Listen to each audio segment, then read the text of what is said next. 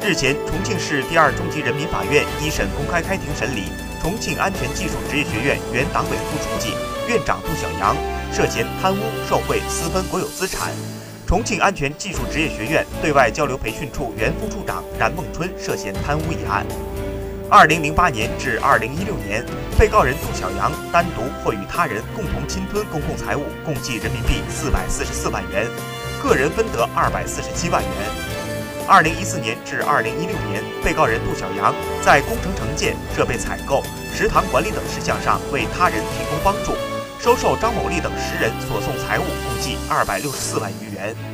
庭审中，被告人杜小阳、冉梦春当庭表示认罪悔罪。